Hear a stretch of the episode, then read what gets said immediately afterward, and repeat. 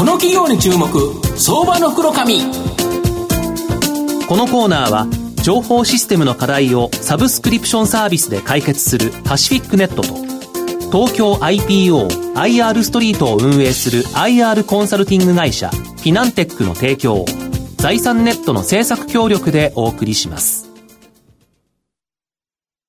ここからは相場の福の神財産ネット企業調査部長藤本信之さんとともにお送りいたします。藤本さん、こんにちは。毎度相場の福の神こと藤本でございます。よろしくお願いいたします。マーケット強烈な状況なんですけど、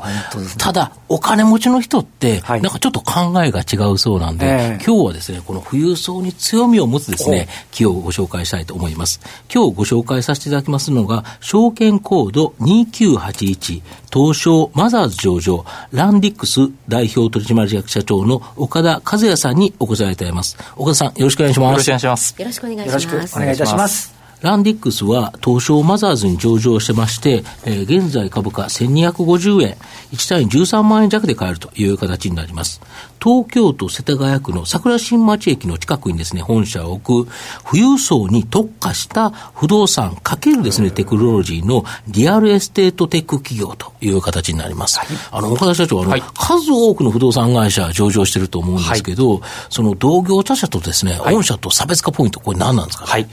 我々はですね、富裕層のストックビジネスを行っています。同業他社さんの場合ですと、作って売ってを繰り返す。そのようなモデルなんですね。ところが我々はですね、その富裕層のストックのお客様たちのリピートとか紹介、これで全制約の 50% 売り上げている、非常に安定した売上構成を持っているビジネスモデルの会社です。なるほど。で、実際にその富裕層にどういうような商品を売っていくんですか。気に入った土地にですね、オーダーメイドの住宅を、デザイナーの手によってですね、素敵なかっこいい住宅を作ってもらおうと、こういうサービスを、インターネット上で行っているサービス、これがですね富裕層のお客様に非常に受けていて、その一つの取引から2度3度の取引につながっている、これが強みになっています。要はいい土地に対して、でいろんな設計事務所さんが、この土地だったらこういう家がいいよねっていうのをいっぱい提案してくれると、それをネット上でマッチングしてくれる、普通だとその富裕層が一軒一軒この事務所に行って、あの事務所に行ってやらなきゃいけない、だけどいっぱいでいけないですよね、どっかに頼んじゃったら、そこに頼んじゃうと、だけど御社だとネット上でこの土地あるよってやると、本当にいろんな設計事務所さんが、こういう建物いかがでしょうかっていうのがいっぱい提案が来ると。そうなんです。でお金持ちはその中から、これはいいよねっていうやつを選ぶと、やっぱ本当に気に入ったもの、気に入った製品が御社だと買えるということですよね。そうですね。しかも簡単にそれが、ネットで、選べるということですね。今まで建て売り住宅を選ぶ、こういう選択しかなかったんですけど、それよりかも、質の高いデザイナーの建築の方が、リセールバリューが高いですよね。なるほど。やはりそういう人が作った不動産というのは、下がりづらいというか、建物の価値がついているということですよね。元の価格はそれなりにするでしょうけどね、でそのお客様って大体どれぐらいおられるんですか。今我々ですね、1万2000組のその富裕層のストックのお客様がいらっしゃいます。なるほど。だからその中からどんどんとリピーターが来るという形なんですね。で御社にはですね、3つのですね2倍っていうのがあるそうなんですが、またですね過去には、リーマンショックにおいて不動産市況かなり悪化したことあったと思うんですけど、御社のお客様は他のお客さんとはかなり異なる行動を取られたというのはどういうことですか。そうですね、今回のコロナ騒ぎの中でも、お客様の数がですね、逆に増えてます。何月、この1月2月で、38% のお客様が増えてる、問い合わせが増えてる。なぜかというとですね、富裕層のお客様たち、ここをチャンスというふうに思ってるみたいなんですね。なるほど。そうですよね。やはり高値の時にはちょっとゆっくりしていて、でやはり安くなったと思ったらここかなという形で、なんかいいのないっていうのの問い合わせが結構来てるという、皆さん鼻がよく聞くみたいです。そういう皆さん。で過去リーマンショックの時も御社売上高伸びたんですよね。リーマンショックの時も同じくですね、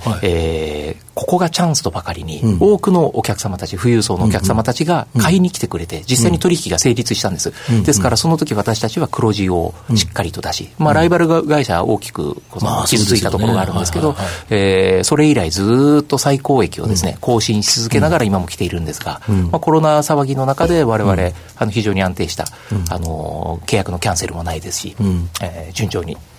いてます。なるほど。これ3つの2倍ってもう一度お聞きしたいんですけど、我々ですね、他の同業他社と比べて利益率が倍なんです。なるほど。もう一つは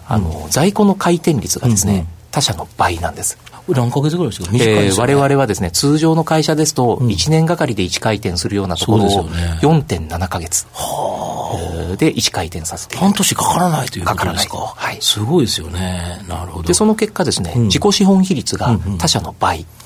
とするとやはりこういうような状況って、やはり財務体質の悪い会社っていうのはちょっと厳しくなっちゃうじゃないですか。そういう面で言うと御社は不動産会社で、基本的に、借金というのはある会社だと思うんですけど、その中でも財務体質が非常にいいということですね。そのように思ってます。なるほど。あとこの1万2000件の富裕層のお客様が御社の宝物で、今後ですねこの数を増加させるとともに、この不動産以外にもですね、この富裕層の顧客基盤を生かしたサービス、どんなの考えられてるんですか？現在1万2000組の富裕層のストックのお客様がいらっしゃるんですけど、これをですねまず10万組ぐらいのお客様に増やせるんじゃないかなと、このように考えています。ピカピカなですね富裕層の10万人のストックのお客様があれば、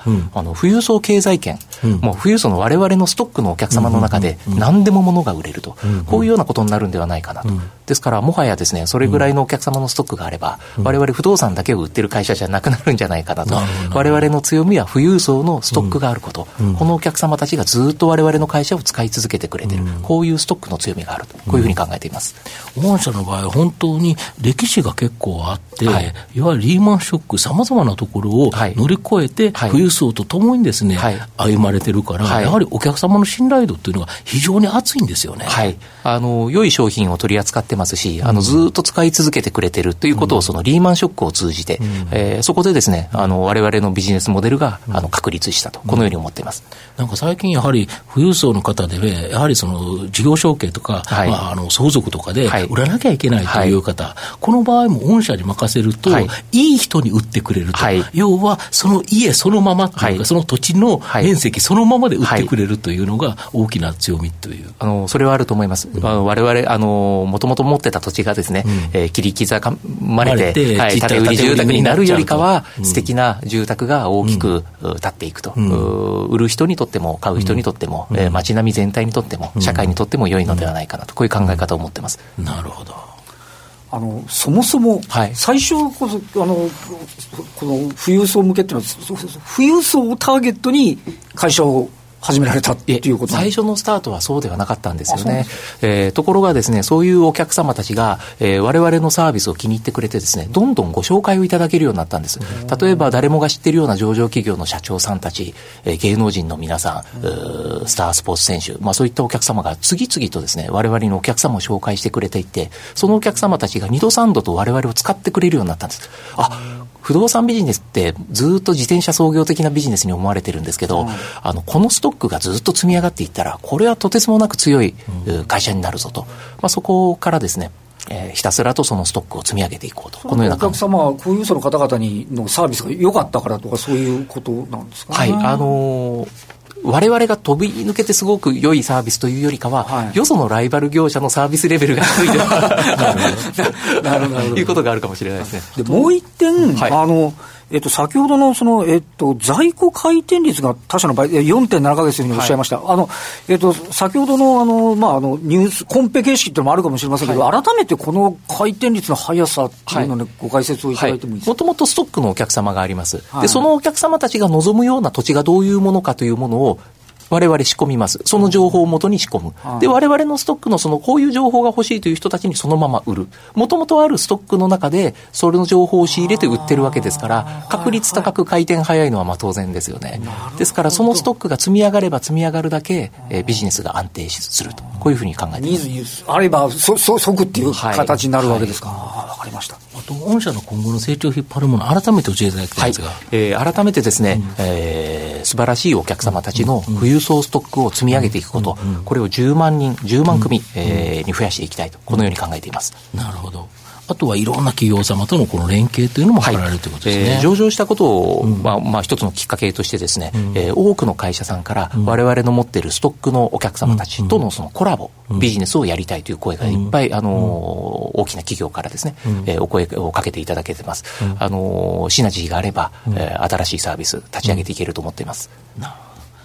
最後まとめさせていただきますと、ランディックスは富裕層に特化したですね、不動産会社になります。しかも、デジタルテクノロジー、これを活用して自社のですね、富裕層の顧客基盤を効率的にですね、営業活動を行っているという形になります。今後はこの富裕層の顧客基盤を活用して、様々なですね、付加サービスを提供することによって、より富裕層を囲い込んでいく戦略という形で、大きな成長を期待できるかなというふうに思います。不動産業界で富裕層特化のですね、ニッチトップ企業であるですね、ランディックスは相場の福の神のこの企業に注目銘柄になります。今日は証券コード2981東証マザーズ上場ランディックス代表取締役社長の岡田和也さんにお越しいただきました。岡田さんどうもありがとうございました。どうもありがとうございました。藤本さん今日もありがとうございました。どうもありがとうございました。 IT の活用と働き方改革導入は企業の生命線。東証2部証券コード3021パシフィックネットは IT 機器の調達、運用保守、クラウド活用まで情報システム部門をサブスクリプション型サービスでサポートし、企業の IT 戦略を応援する信頼のパートナーです。取引実績1万社を超える IT サービス企業、東証2部証券コード3021パシフィックネットにご注目ください。この企業に注目、相場の福の神。このコーナーは情報システムの課題をサブスクリプションサービスで解決するパシフィックネットと東京 IPO IR ストリートを運営する IR コンサルティング会社フィナンテックの提供を財産ネットの制作協力でお送りしました。